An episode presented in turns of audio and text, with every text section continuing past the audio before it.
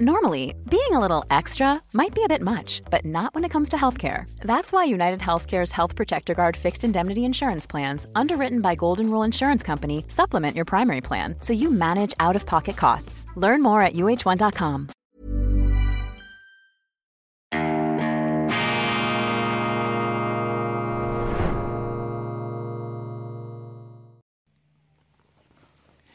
Grüezi miteinander, ich begrüße Sie ganz herzlich zu einer weiteren Ausgabe von Weltwoche Daily Spezial. Mein Name ist Roman Zeller, ich bin hier im Volkshaus im Backstage-Bereich in Zürich und neben mir sitzt der Historiker Schweizer Daniele Ganser. Vielen herzlichen Dank, dass Sie sich heute Zeit nehmen für uns. Danke, Herr Zeller, für die Einladung. Schön, dass wir uns in Zürich treffen. Ja, und jetzt vielleicht eingangs, man muss wissen, diese Veranstaltung, wo Daniele Ganser in wenigen Minuten einen Vortrag halten wird, ähm, wird in den Medien quasi schon als dubiose Veranstaltung abgekanzelt, als quasi verschwörerische Zusammenkunft von weiß ich was für welchen Querdenken unter der Leitung vom Oberverschwörungstheoretiker Daniele Ganser. Eine vielleicht Eingangsfrage, wer sind Sie wirklich? Und vielleicht auch im Hinblick auf dieses Verschwörungstheoretiker-Image, was sind Sie? Also ich bin Daniele Ganser, ich bin Schweizer Bürger, ich bin 50 Jahre alt, ich bin zweifacher Familienvater, und ich äh, forsche zur internationalen Politik. Ich kritisiere verschiedene Kriege, also ich kritisiere den russischen Einmarsch in der Ukraine, aber ich kritisiere auch die Kriege der USA, weil die USA haben seit 1945 bis heute am meisten Länder bombardiert. Sie haben Vietnam bombardiert, sie haben Irak die Regierung äh, bombardiert 2003, im Iran haben sie die Regierung gestürzt 1953, Chile haben sie die Regierung gestürzt, äh, in Guatemala haben sie die Regierung gestürzt, sie haben in Vietnam bombardiert, Kambodscha, Afghanistan, Libyen und so weiter, Syrien. Das heißt, ich befasse mich eigentlich mit dem US-Imperialismus und für das werde ich sehr kritisiert, weil ich äh, zum Ukraine-Krieg sage, dass die Amerikaner 2014 einen Putsch gemacht haben. Und das werde ich auch äh, in den kommenden Vorträgen immer wieder sagen. Und dann gibt es immer wieder schlechte Presse. Aber ich bleibe dabei, die USA haben in der Ukraine die Regierung gestürzt. Sie forschen nicht nur zu Kriegen, zu US-Kriegen, Sie sind auch Friedensforscher, wie ich auf Ihrer Website entnommen habe. Was war quasi der Urknall, das auslösende Ereignis, um sich beruflich mhm. mit Krieg und Frieden zu befassen? Lassen? Die Kuba-Krise. Also ich habe die Kuba-Krise untersucht. Das war 1962 ein Moment, wo die Welt fast in einen nuklearen Konflikt, in einen dritten Weltkrieg gegangen wäre. Äh, damals hat sozusagen der Vor -Vor -Vor -Vor Vorgänger von Putin, der hieß Khrushchev, und da war noch nicht Russland, sondern war UdSSR, die haben Atomraketen auf Kuba stationiert. Und dann als Student an der Universität Basel habe ich das äh, gelesen, habe gedacht, ja, die, die, die Sowjets halt, oder? Das ist gefährlich, was die machen. Äh, und dann habe ich vor allem amerikanische Bücher gelesen und die haben eigentlich immer mit dem 14. Oktober ähm, 1962 ange angefangen. Das ist der Moment, wo Kennedy eben die Information bekommt, dass es äh, sowjetische Atomraketen auf Kuba gibt, die aber noch nicht ganz zusammengebaut sind. Und dann gibt es so ein Wettrennen. Äh, die Amerikaner überlegen sich, ja, was können wir machen, wenn die Raketen zusammengebaut sind, weil dann ist die Flugzeit von den Atomwaffen bis, bis Florida oder bis Washington sehr, sehr kurz. Und Kennedy entscheidet sich dann, Kuba in ja, unter eine Blockade zu setzen. Das ist ein Kriegsakt, also er, er, umzingelt die ganze Insel mit seinen Kriegsschiffen. Und dann kommen die sowjetischen äh, Schiffe mit den Atomraketen noch, weitere Bauteile, äh, fahren über den Atlantik, oder? Und man weiß nicht, ob die Amerikaner die durchlassen, ob sie sie nicht durchlassen und ob es dort zu einer Konfrontation USA-UdSSR kommt. Äh, und das fand ich extrem spannend, weil halt gleichzeitig waren Atom, äh, mit Atomwaffen beladene Flugzeuge schon in der Luft von den Amerikanern. Auch die Russen hatten U-Boote im Atlantik. Es war wirklich Auge an Auge. Eyeball to Eyeball, wie es die Amerikaner nennen. Und Umso mehr ich mich mit dem Konflikt befasst habe, wurde mir klarer, dass der Konflikt nicht 62 angefangen hat, sondern eigentlich 61, weil damals hat die CIA versucht, Fidel Castro zu stürzen. Und das stand halt in vielen Büchern gar nicht drin. Und wenn Sie fragen, was war für Sie der Moment, habe ich gemerkt, ja, wenn man die Vorgeschichte nicht kennt, dann äh, schätzt man etwas völlig falsch ein. Also zuerst war ich wirklich wütend über die, über die Sowjets, über, die, über Khrushchev, dass er diese äh, Atomraketen nach Kuba bringt. Und danach, als ich verstanden habe, dass die CIA versucht hat, Fidel Castro zu stürzen, habe ich gemerkt, ja nein, aber dann hat ja die CIA eigentlich hier mit den Problemen angefangen. Und dann habe ich noch tiefer gegraben, habe gesagt, früher, äh, bevor Fidel Castro überhaupt die Revolution in Kuba gemacht hatte, äh, war ein Diktator an der Macht, das war Batista. Äh, und die Amerikaner haben super mit dem zusammengearbeitet. Er hat das Land ausgeplündert und äh, die Leute hatten eigentlich kein Geld und auch keine Bildung. Und zwar genau im Interesse der amerikanischen Großkonzerne. Also äh, ich komme eigentlich aus der Kuba-Forschung. Und was fasziniert Sie, damit Sie eigentlich quasi bis heute an diesem Thema drangeblieben sind? Ich finde es einfach spannend als Tatort, ich finde es spannender als James Bond. Ähm, ich habe das auch immer gern angeschaut als, als Jugendlicher, äh, Actionfilme und so weiter. Aber dann später habe ich bemerkt, dass eigentlich diese Actionfilme ja immer so aufgebaut werden, dass meine Gefühle gelenkt mhm. werden. Dann habe ich auch gesehen, dass das Pentagon zum Beispiel das Skript äh, für, für Top Gun mit Tom Cruise, dass die das absegnen mussten, bevor sie überhaupt entschieden haben, dass äh, Tom Cruise eigentlich äh, auf diesem Flugzeugträger spielen darf. Und natürlich ist da überhaupt sehr, sehr viel Fake. Äh, also Tom Cruise ist ja nicht wirklich ein Kampfpilot, sondern er ist bei Scientology. Und diese, diese ganze Fake-Welt hat mich dann weniger interessiert. Und dann habe ich mir gesagt, okay, ich lege mal die Filme auf die, auf die Seite. Und jetzt interessiert mich, äh, wer hat Nord Stream gesprengt? Weil das ist ein Krimi, der jetzt läuft, 26. September 2022. Äh, meiner Meinung nach hat, äh, hat Seymour Hirsch recht. Also Joe Biden hat die Nord Stream gesprengt. Und das ist so spannend, weil das bedeutet, dass zwischen den NATO-Staaten USA und Deutschland und Norwegen eigentlich ein Kriegszustand herrscht. Ähm, und, und das bedeutet für mich eigentlich, die, die Realität ist spannender als die Fiktion. Wenn wir jetzt auf diesen Ukraine-Krieg zu Nord Stream kommen, wir dann später. Wenn wir jetzt diesen Krieg in den quasi in den vergangenen Kriegen ein bisschen einordnen wollen. Sie haben den Vietnamkrieg ähm, äh, angesprochen, aber auch, den, auch die näheren Kriege, beispielsweise im Irak, Afghanistan, mhm. Jemen, Syrien, all diese Kriege. Wie steht da der Ukraine-Krieg da? Ist es quasi diese Zeitenwende, von der alle sprechen? Wie beurteilen Sie das? Ja, es ist die Zeitenwende. Also wir haben eigentlich im Kalten Krieg, äh, für die Jüngeren kann man das vielleicht kurz erklären, nach, der Zweite Weltkrieg geht 39 bis 45 und dann 45 bis 91 ist der Kalte Krieg. 91 fällt die UdSSR zusammen, fällt auseinander in 15 Staaten. Russland ist der, das größte und das Nachfolgegebiet, aber auch Estland, Lettland, Litauen entstehen aus der UdSSR heraus. Die Ukraine kommt auch aus diesem Zerfall heraus. Ähm, und dann haben wir eigentlich von 91 bis 22 haben wir 30 Jahre den unipolaren Moment. Da sind die USA die unangefochtene Weltmacht. Sie bombardieren Libyen zusammen mit den Franzosen und den Norwegern. Sie bombardieren ähm, Serbien 99. Sie bombardieren Afghanistan. Äh, sie bombardieren Syrien. Sie, sie machen auch den Putsch in der Ukraine Ukraine 2014. Sie, sie dominieren das Narrativ, sie dominieren eigentlich die militärischen Operationen, auch wenn sie dann in Afghanistan verlieren gegen die Taliban letzten Endes. Aber sie sind so ein bisschen unangefochten. Und dann kommen sie jetzt aber äh, in der Ukraine in eine ganz neue Situation. Die Amerikaner unter dem jetzigen Präsident Joe Biden sind auf der Seite von Zelensky und Zelensky ist der Präsident in der Ukraine. Gut, jetzt stellen sich die Amerikaner hinter Zelensky und sie hoffen natürlich, dass Zelensky gewinnt. Aber die Russen haben wie ähm, an einem Pokertisch auch den ganzen Einsatz erhöht und sagen, wir lassen uns hier nicht äh, sozusagen auf eine Niederlage ein weil wir sehen, dass die Amerikaner die Ukraine in die NATO ziehen wollen. Und wenn das den Amerikanern gelingt, können sie eben Atombomben oder andere Raketensysteme in der Ukraine aufstellen. Und das wäre eben sehr, sehr nahe bei Moskau. Und da sagt der russische Präsident Putin, sagt, das will ich nicht, das läuft nicht. Und die Russen haben auch, bevor sie einmarschiert sind, haben sie immer wieder verhandelt und haben gesagt, wir wollen nicht, dass die Ukraine in die NATO kommt, wir wollen das nicht, wir wollen das nicht und nochmal, wir wollen das nicht. Auch hier in der Schweiz haben sich Putin äh, und Joe Biden getroffen und die Amerikaner Amerikaner haben einfach immer gesagt, ja, jedes Land hat die Freiheit, sein eigenes Bündnis zu wählen. Mhm. Was sie aber zum Beispiel bei Mexiko nicht so sehen würden, wenn die Chinesen jetzt ein Militärbündnis mit Mexiko äh, schnieden. Und auch bei Kuba, in der Kuba-Krise, haben die Amerikaner nicht gesagt, ja, Fidel Castro kann selber wählen, mit wem er zusammenarbeiten will. Okay, und das bedeutet jetzt, diese Konfrontation ist auf einer ganz neuen Ebene weil die USA sind erstmals mit einer Nuklearmacht konfrontiert. Also Libyen, Gaddafi, das war keine Atommacht, äh, Syrien, Assad, das war keine Atommacht, äh, der Irak unter Saddam Hussein, das war auch keine Atommacht, Afghanistan, die Taliban, das sind auch keine Atommacht. Und jetzt sind wir auf einer ganz neuen Ebene. Und diese neue Ebene ist daher auch so interessant, weil die Europäische Union zusammen mit den USA ähm, einen Wirtschaftskrieg führt und sehr viel äh, russische Vermögenswerte beschlagnahmt hat. Das vergisst man hier, aber in der Schweiz müssen wir darüber sprechen. Es wurden mehr als 300 Milliarden beschlagnahmt, das gehört aber den Russen, das Geld. Und jetzt sagen die Russen natürlich, ja, okay, wenn das so ist, dann arbeiten wir mit den Chinesen zusammen, wir bauen unsere eigenen Zahlungssysteme auf, wir arbeiten im Rahmen der BRICS, der, der, also Brasilien, Russland, Indien, äh, China und Südafrika.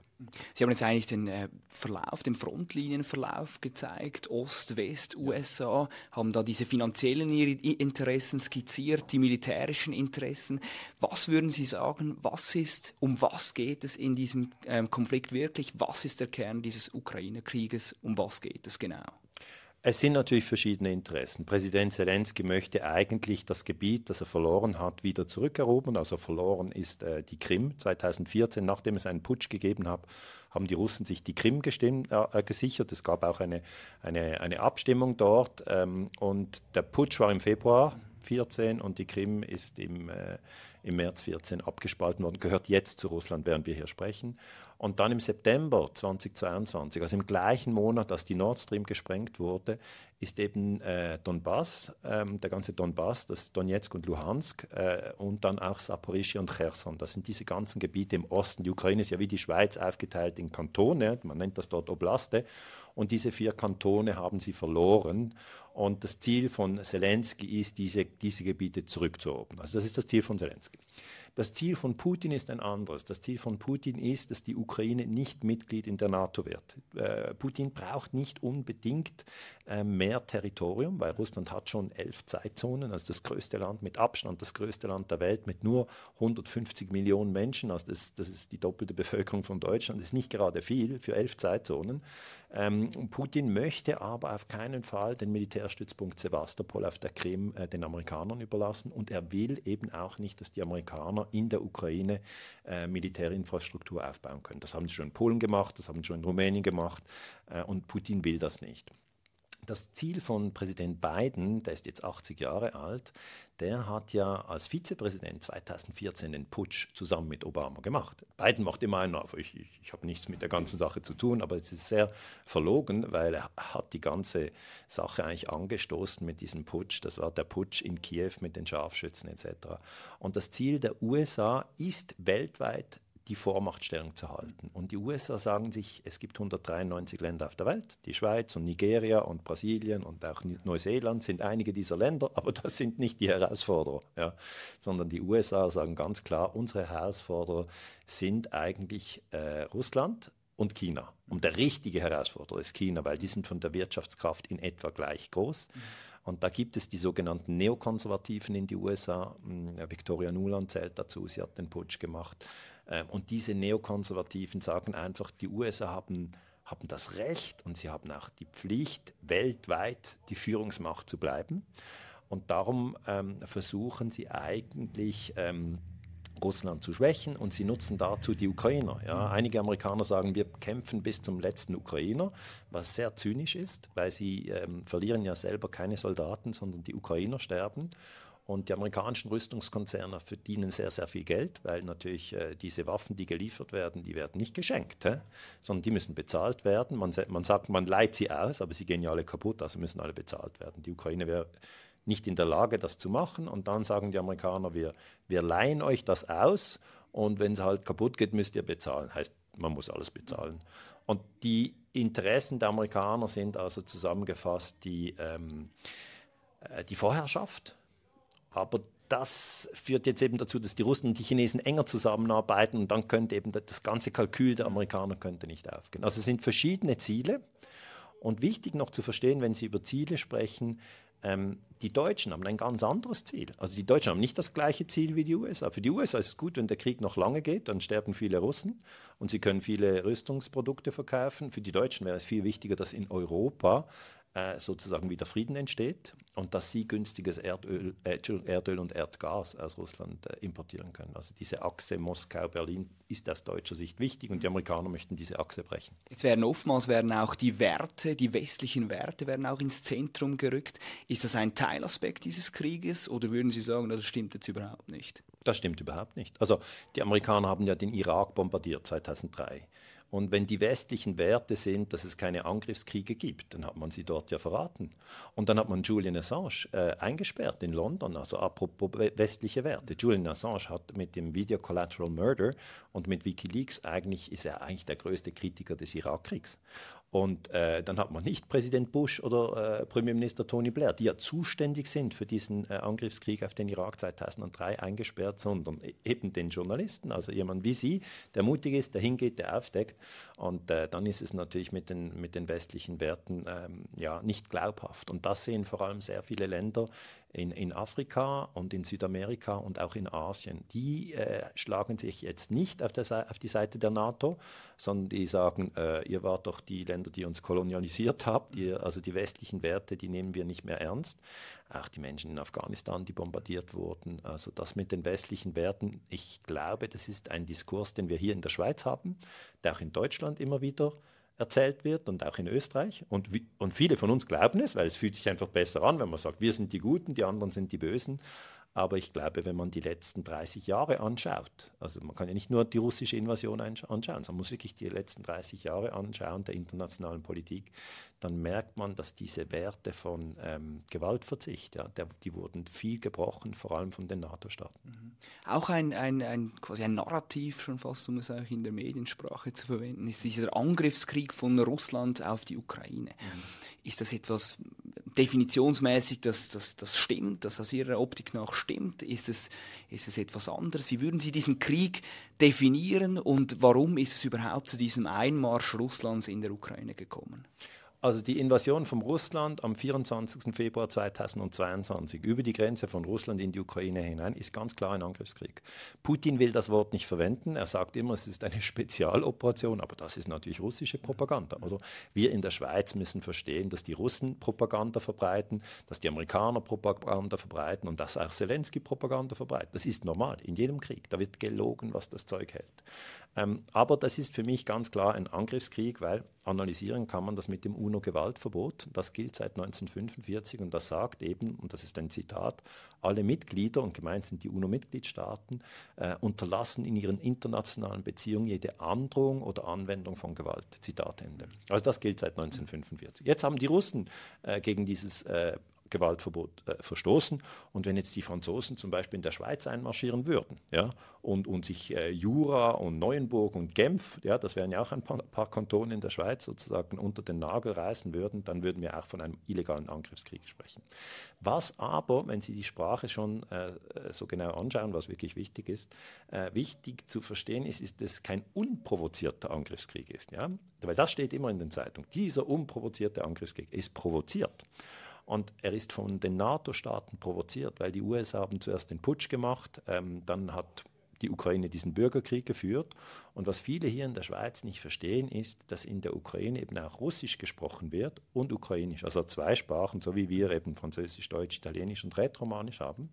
Und dann hat die ukrainische Regierung die russischsprachige Bevölkerung bombardiert, von 2014 bis 2022. Das sind acht Jahre mit 14.000 Toten.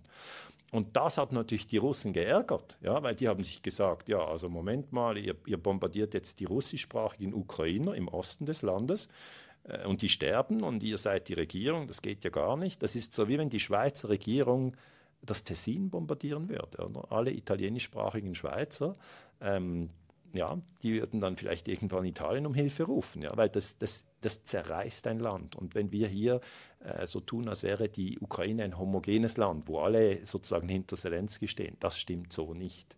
Ähm, und da muss man, da muss man unbedingt differenzieren. Wenn Sie sagen, dieser Krieg war provoziert, was war der entscheidende Fehler des Westens, damit es überhaupt zu diesem Krieg gekommen ist?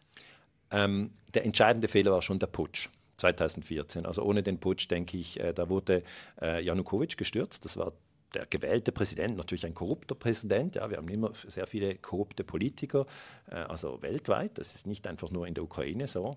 Und der wurde gestürzt 2014. Das war aber der Mann von Putin. Ja, Putin hat natürlich immer versucht, seine, Ein seine Leute sozusagen in den, in den Ländern zu positionieren, die, die nahe an Russland sind. Also auch Lukaschenko in Weißrussland und so weiter. Das sind natürlich Leute, die, die auch von, von Russland sozusagen unterstützt werden.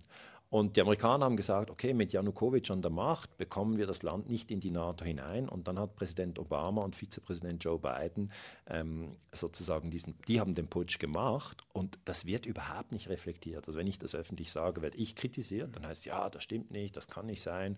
Und dann sage ich doch, es gibt dieses abgehörte äh, Gespräch von Victoria Nuland, das ist die Vize-Außenministerin und die spricht mit Jeffrey Pyatt, ähm, das ist der amerikanische Botschafter in Kiew. Und die haben eben vor dem Putsch im Februar 2014 gesagt, wer der neue Premierminister sein soll. Und das ist eben Yatsenyuk. Und wenn man nochmal auf die westlichen Werte kommt, dann sagen wir im Westen ja, wir sind sozusagen die Demokratien und China und Russland sind die ja, die Autokraten. Und das stimmt ja auch bis zu einem gewissen Punkt. Aber so demokratisch war dieser Putsch nicht. Ja? Der war gar nicht demokratisch, weil in einer Demokratie müsste man Wahlen durchführen. Man kann nicht mit Scharfschützen einen Putsch machen und sagen, wir sind Freunde der Demokratie. Das ist so, wenn man, wenn man, man sagt, man ist Anti-Alkoholiker, man liegt besoffen auf dem, auf dem Gehsteig. Das ist einfach nicht glaubwürdig. Das heißt, der, die Hauptsünde war der Putsch und äh, ähm, vor, vorher gab es noch die NATO-Osterweiterung und die Einladung an die Ukraine 2008 Mitglied der NATO zu werden. Das waren die anderen zwei, aber wirklich der Putsch 2014 für mich äh, die entscheidende Provokation. Was auch eine heftig diskutiert wird, war auch eine andere quasi Provokation, kann man sagen. Nord Stream, Sie haben es schon angesprochen, ja. und zwar dieser, ja, dieser Sabotageakt letzten September. Da haben natürlich gleich alle auf, auf Russland mit dem Finger gezeigt. Dann kam aber relativ schnell auch mal die USA ins Gespräch. Dann waren es plötzlich pro-ukrainische Gruppen. Wie denken Sie über diesen Anschlag? A. Und B. Was bedeutet dieser Sabotageakt für das große Ganze, für diesen Krieg in der Ukraine? Also ich glaube, dass Seymour Hirsch, das ist der amerikanische Journalist, der zum Thema geschrieben hat, äh, die Sache richtig darstellt. Man muss aber sagen, dass Seymour Hirsch seine Quellen nicht offenlegt. Und das kann er aber auch nicht. Also wenn Sie jetzt Seymour Hirsch wären, Sie wären in den USA äh, und Sie wären aber ein bisschen älter, dann hätten Sie sehr gute Kontakte ins Pentagon und ins CIA. Und dort gibt es Menschen, die nicht damit einverstanden sind, dass US-Präsident äh, Biden diesen Anschlag auf die Nord Stream gemacht hat. Das ist ein Terroranschlag auf Europa. Und diese äh, Leute haben Seymour Hirsch die Informationen gegeben. Sie haben ihm gesagt, wie es passiert ist, und er kann diese Personen nicht öffentlich benennen, weil sonst wandern die in den USA ins Gefängnis.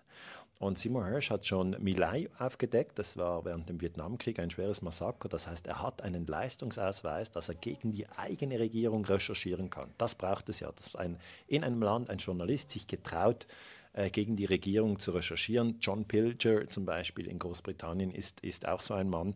Und ja, Roger Köppel in der Schweiz kann man schon auch sagen, ist auch ein Mann, der gegen die eigene Regierung recherchieren kann. Das heißt nicht, dass man immer gegen die Regierung sein muss. Aber wenn man die vierte Gewalt sein will, muss man schon in der Lage zu sein, äh, die Regierung zu kritisieren. Und Seymour Hirsch ist eben der Mann, äh, der das kann. Er hat auch Abu Ghraib äh, äh wesentlich mit aufgedeckt. Das heißt, er hat einen Leistungsausweis. Und seine Geschichte ist so, er sagt, äh, Joe Biden wollte nicht, dass äh, die Nord Stream in Betrieb geht. 2011 ist, das, ist der erste Strang in Betrieb gegangen. Also das sind äh, zwei Rohre, die gehen äh, von Russland nach Deutschland. Und dann haben die Deutschen natürlich tiefe Energiepreise gehabt, günstiges Erdgas. Also Pipeline-Gas ist einfach die günstigste Energie. Und dann ist natürlich die deutsche Wirtschaft immer stärker geworden und hat floriert. Und das sagen viele Amerikaner, das wollen sie nicht, weil Deutschland ist ein, ein, ein starkes Land eigentlich, ein, ein, ein, ein wirtschaftsbrummender Motor. Es ist nicht nur Porsche, es ist nicht nur Deutsche Bank, es ist nicht nur Bayern München, es ist irgendwie auch Bosch und was es alles gibt. Das ist nicht nur Germany's Next Top Model, sondern es irgendwie, das ist eigentlich ein Land, das ziemlich, ziemlich viel Kraft hat. Übrigens auch für die Schweiz natürlich sehr, sehr wichtig ist. Und dann haben sich die Amerikaner gesagt, wenn die jetzt einfach diese fix installierte Gasleitung haben und immer diese günstigen Energiepreise, dann wird die Zusammenarbeit zwischen Russland und Deutschland immer enger und die Deutschen werden immer stärker, sind schon die viertgrößte Wirtschaftsnation der Welt, ähm, hinter USA, China, Japan.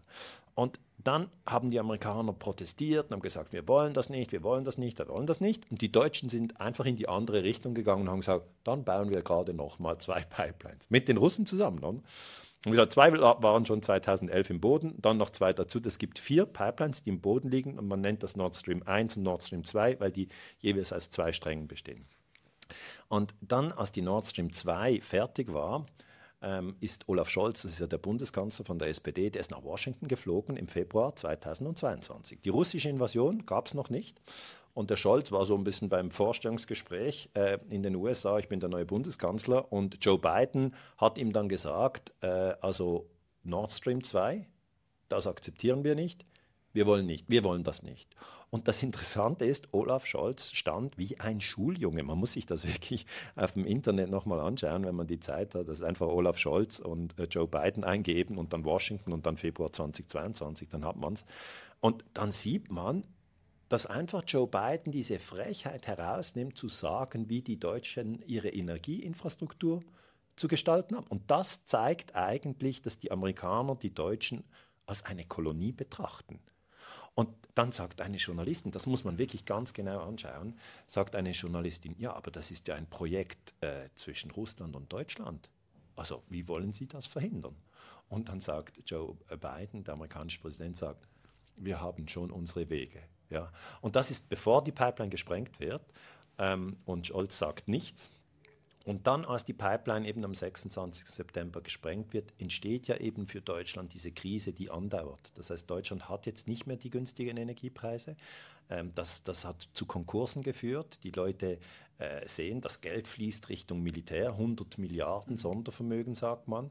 Äh, aber wenn man, wenn man auf deutschen Bahnhöfen in Frankfurt oder in München äh, ein bisschen länger steht, sieht man die Armut schon. Ja? Und die Leute haben höhere Energiepreise. Sie wissen, nicht, sie wissen jetzt nicht, wie sie die Rechnungen alle mhm. bezahlen sollen. Das heißt, das hat tatsächlich die deutsche Wirtschaft ins Herz getroffen. Und meiner Meinung nach ist es, ist es ein Anschlag der Amerikaner, die sind mit ähm, während dieser Übung Baltops 22, das ist eine NATO-Übung in der Ostsee, weil man fragt sich immer, ja, wie haben sie es gemacht, oder? Und Simon Hirsch sagt, während der Übung Baltops 22, da waren sehr viele Schiffe in der Ostsee und verschiedene Nationen, sind die Amerikaner dorthin und sind dann mit Spezialtauchern runtergegangen auf 80 Meter. 80 Meter ist gar nicht so tief, also die Ostsee ist nicht so tief. Dort liegen diese vier Pipelines und dann haben die Sprengsätze an die Pipelines angebracht und sind dann wieder aufgetaucht und, und, und sind sozusagen abgehauen. Und das war im Juni 22. Dann im Juli lagen diese Sprengsätze dort unten. Im August, die Sprengsätze lagen da unten. Und erst am 26. September ist von Norwegen ein Flugzeug über die Ostsee geflogen und hat eine Sonarboje abgeworfen, ist dann weggefahren, geflogen. Und dann hat diese Sonarboje einen Impuls gegeben und dieser Impuls hat die Sprengsätze ähm, zur Zündung gebracht. Das heißt, die Amerikaner haben sehr geschickt diese, diese zeitliche Distanz hingebracht ja, zwischen ihrer Präsenz und, und dem Moment, wo sie in die Luft fliegt. Und Viktoria Nuland, die eben auch den Putsch gemacht hat in Kiew am 20. Februar 2014, hat dann später gesagt, ähm, äh, ich bin sehr froh, dass die Nord Stream nur noch ein Haufen mhm. Metall am Boden der Ostsee ist. Das heißt, die Amerikaner freuen sich öffentlich darüber und Olaf Scholz und auch Außenministerin Annalena Baerbock getrauen sich nichts zu sagen. Es gibt keine es gibt keine, wie soll ich sagen, öffentliche Kritik an diesem Terroranschlag, sondern man sagt, ja, es ist nicht ganz klar, wie es gelaufen ist und Seymour Hirsch ist ein alter Mann. Also äh, es, es, ist wirklich, das ist wirklich eine Zeitenwende in Europa, wo man, wo man länger, länger darüber diskutieren muss. Also Nord Stream, das ist, das ist wie 9-11, das ist das deutsche 9-11. Und was wäre jetzt, wenn, dieser, wenn da tatsächlich herauskommen würde, dass es die USA war? Was bedeutet das im Großen und Ganzen für diesen Krieg? Es bedeutet, dass einerseits natürlich ein Konflikt besteht zwischen äh, Russland und der Ukraine. Das ist die erste Ebene. Die zweite Ebene ist, dass ähm, die Ukraine unterstützt wird von den NATO-Staaten, weil sie erhält ja Waffen aus den USA, sie erhält Waffen aus Kanada, sie erhält Waffen aus Deutschland, aus Frankreich, aus Großbritannien. Aus Großbritannien übrigens depleted Uranium, das ist Uranmunition, das ist eine Riesenschweinerei, dass die Briten das liefern, weil das verseucht das ganze Gebiet. Ähm, die Italiener liefern Waffen, die, die Polen liefern Waffen, das heißt, alle, fast alle NATO-Staaten liefern Waffen. Aus russischer Sicht ist das ein Kampf der NATO, die auf dem ukrainischen Schlachtfeld gegen die Russen kämpft. Das ist die erste Ebene. Und die zweite Ebene, die jetzt reinkommt, nehmen wir an, Seymour Hirsch hat recht, und ich glaube, er hat recht. Ähm, dann hat es innerhalb der NATO, das sind 31 Staaten, gibt es einen sehr, sehr ernstzunehmenden zweiten Krieg. Und das ist der Krieg zwischen den USA und Deutschland und Norwegen. Norwegen, sagt Seymour Hirsch, hat an diesem Terroranschlag mitgewirkt. Ähm, und äh, sie haben am Schluss diese Sonarboje abgeworfen. Die amerikanischen Taucher sind runtergetaucht und haben den Sprengstoff gelegt. Das ist ein Kriegsakt. Und da müsste eigentlich Deutschland sagen, ah, okay, dann sind wir jetzt im Krieg mit den USA und mit Russland. Mhm. Aber darüber wird in, bei Markus Lanz äh, nicht diskutiert, weil man geht gar nicht auf diese Ebene der Analyse, sondern man sagt, ähm, ja, alles ist gut, nichts ist passiert, es war irgendwie es waren ein paar Ukrainer auf dem Schiff Andromeda, aber die Andromeda hat gar keine Dekompressionskammer. Oder? Man kann nicht auf 80 Meter runtertauchen äh, und dann irgendwie im Schiff äh, sozusagen ohne Dekompression die ganze Sache äh, regeln, den Sprengstoff, wie soll man das machen? Also die, die Geschichte mit der Andromeda, die dann von ARD und New York Times und auch vom Economist gepusht wurde, ist äh, für mich klar eine Ablenkungsgeschichte, um die Geschichte von Seymour Hersh zu begraben. Wechseln wir die Seite. Russland, wie beurteilen Sie die Strategie Moskaus? Wie beurteilen Sie Putin? Was will er? Also ich finde natürlich die Invasion falsch von Putin. Ja. Ich finde, das ist äh, sehr, sehr gefährlich. Äh, wie schon, ich habe ja gesagt, ich habe zur Kuba-Krise gearbeitet. Ich fand das schon falsch, dass Khrushchev Atomwaffen dort äh, hingeliefert hat, weil das, das im Moment haben wir wieder das Risiko eines Atomkriegs. Also ich kann es nicht anders sagen. Es kann, es kann passieren, dass ein Atomkraftwerk, zum Beispiel Saporischje, ähm, äh, in den Kampfhandlungen in die Luft, in die Luft gesprengt wird. Also, was macht ihr eigentlich dort? Oder es kann sein, dass wenn die Russen verlieren und zurückgedrängt werden, was im Moment nicht der Fall ist, aber wenn das passiert, sagt man eigentlich in der, in der internationalen Politik, das ist das Gefährlichste.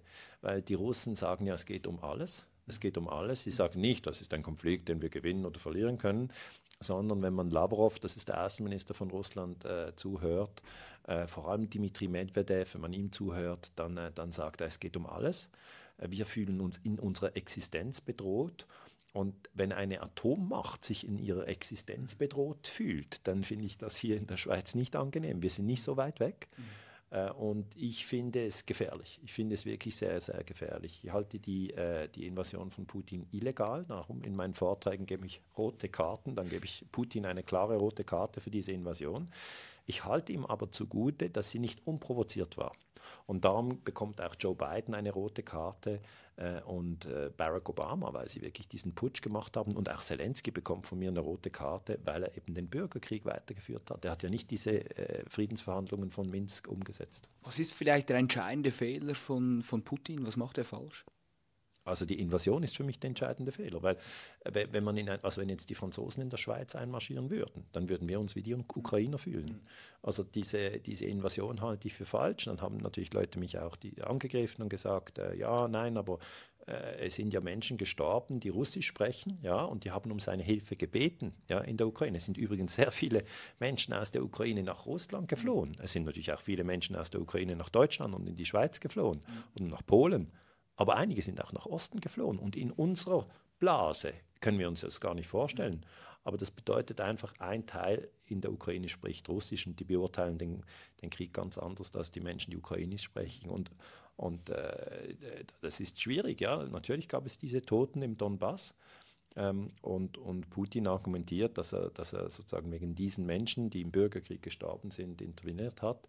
Aber äh, ja, vielleicht wäre eine Alternative gewesen, den, den anzubieten, ihr könnt nach Russland übersiedeln, in der Ukraine können wir euch nicht schützen. Vielleicht noch ein Wort zu Präsident, dem ukrainischen Präsidenten Zelensky, dem eigentlichen ja, Helden, zu dem er gemacht wird vom Westen. Aber Sie zeigen ihm trotzdem eine rote Karte. Was halten Sie von ihm? Kein Held. Er ist kein Held. Zelensky kam 19 an die Macht. Zuvor war er Schauspieler, das muss man mal wissen. Und er spielte in der Serie Diener des Volkes den ukrainischen Präsidenten. Das lief immer am Fernsehen. Da haben die Leute gedacht, er macht das gut. Bei der nächsten Wahl haben sie ihn gewählt. Er ist nur ein Schauspieler, der den Präsidenten gespielt hat.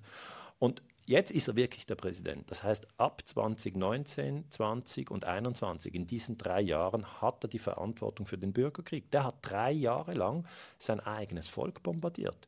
Und unsere Schweizer Regierung hier, ja, äh, behandelt Zelensky wie eine Lichtgestalt. Da muss ich sagen, das finde ich ziemlich abenteuerlich.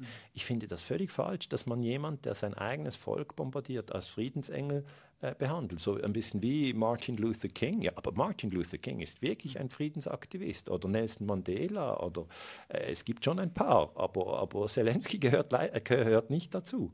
Und äh, unser Bundesrat Ignazio Cassis äh, hat sich ja direkt neben Zelensky gestellt und hat gesagt, wir tragen diesen Wirtschaftskrieg mit und die Schweiz hat die Neutralität aufgegeben, weil sie eben die Geschichte mit Zelensky glaubt. Und ich glaube diese Geschichte überhaupt nicht. Also ein Präsident, der sein eigenes Volk umbringt äh, während drei Jahren, das kann man nicht Putin anhängen, weil die, die Invasion von Putin kam 22.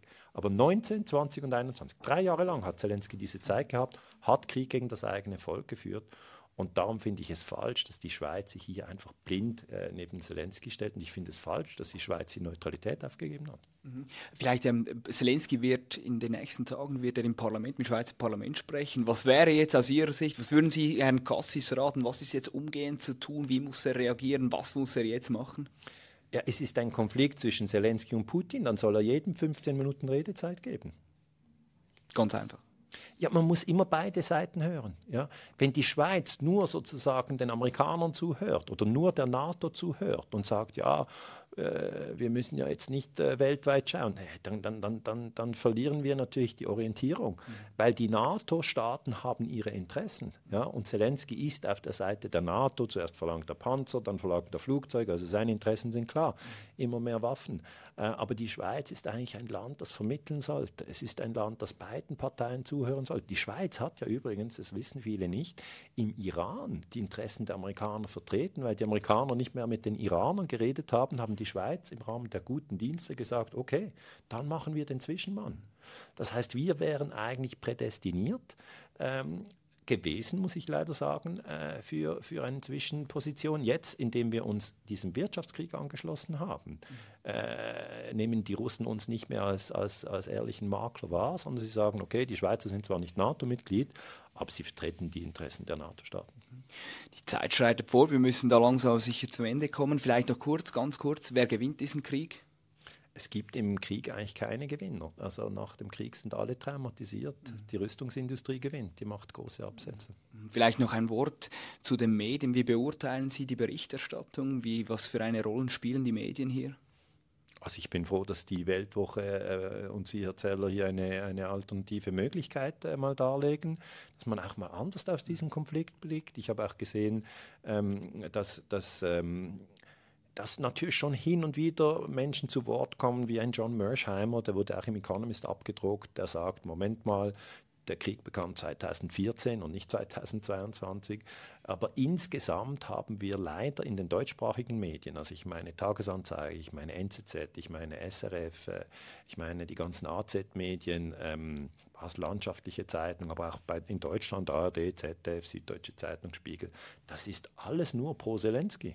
Und das, wenn wir nur pro Zelensky-Texte haben, während einem Jahr, ja, und nie eine Reflexion über den Putsch ähm, oder eine Reflexion über die Nordosterweiterung oder eine Reflexion über die Beschlagnahmung der russischen Vermögenswerte, dann passiert uns das, was mir bei der Kuba-Krise passiert ist. Man sieht etwas, was wirklich so ist, die Inversion ist illegal, aber man sieht nicht, also 62 oder das Stationieren der Atombomben war eine gefährliche Idee.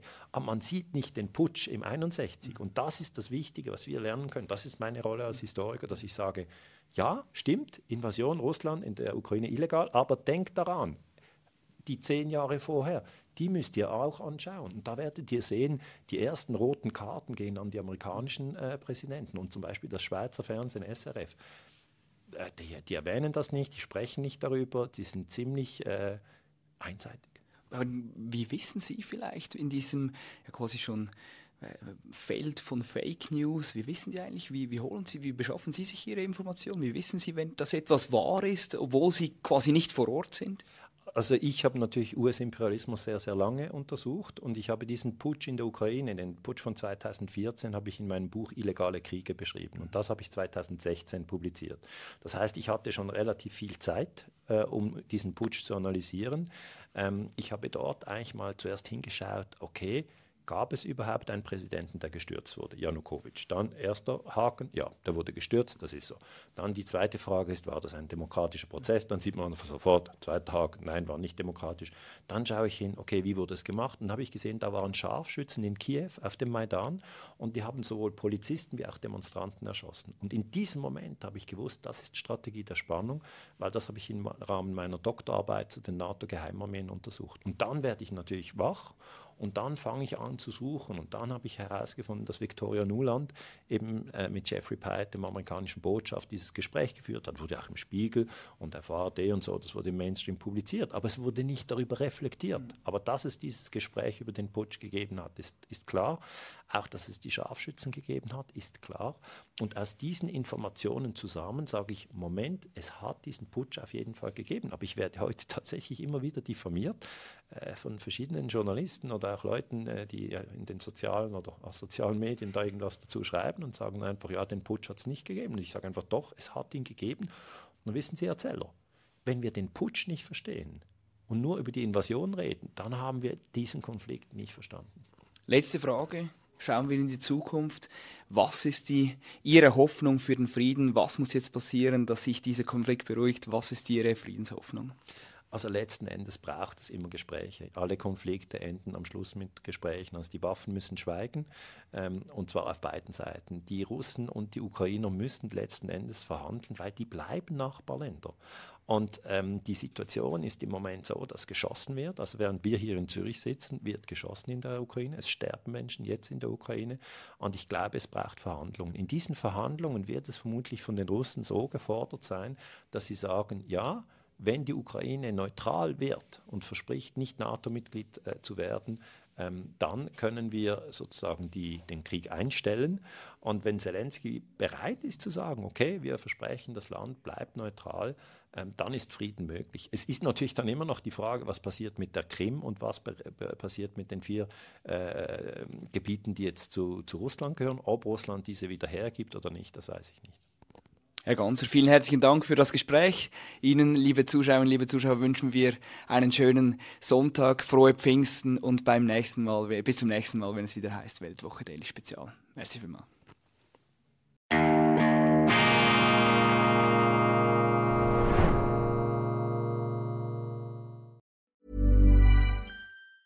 Tired of ads barging into your favorite news podcasts?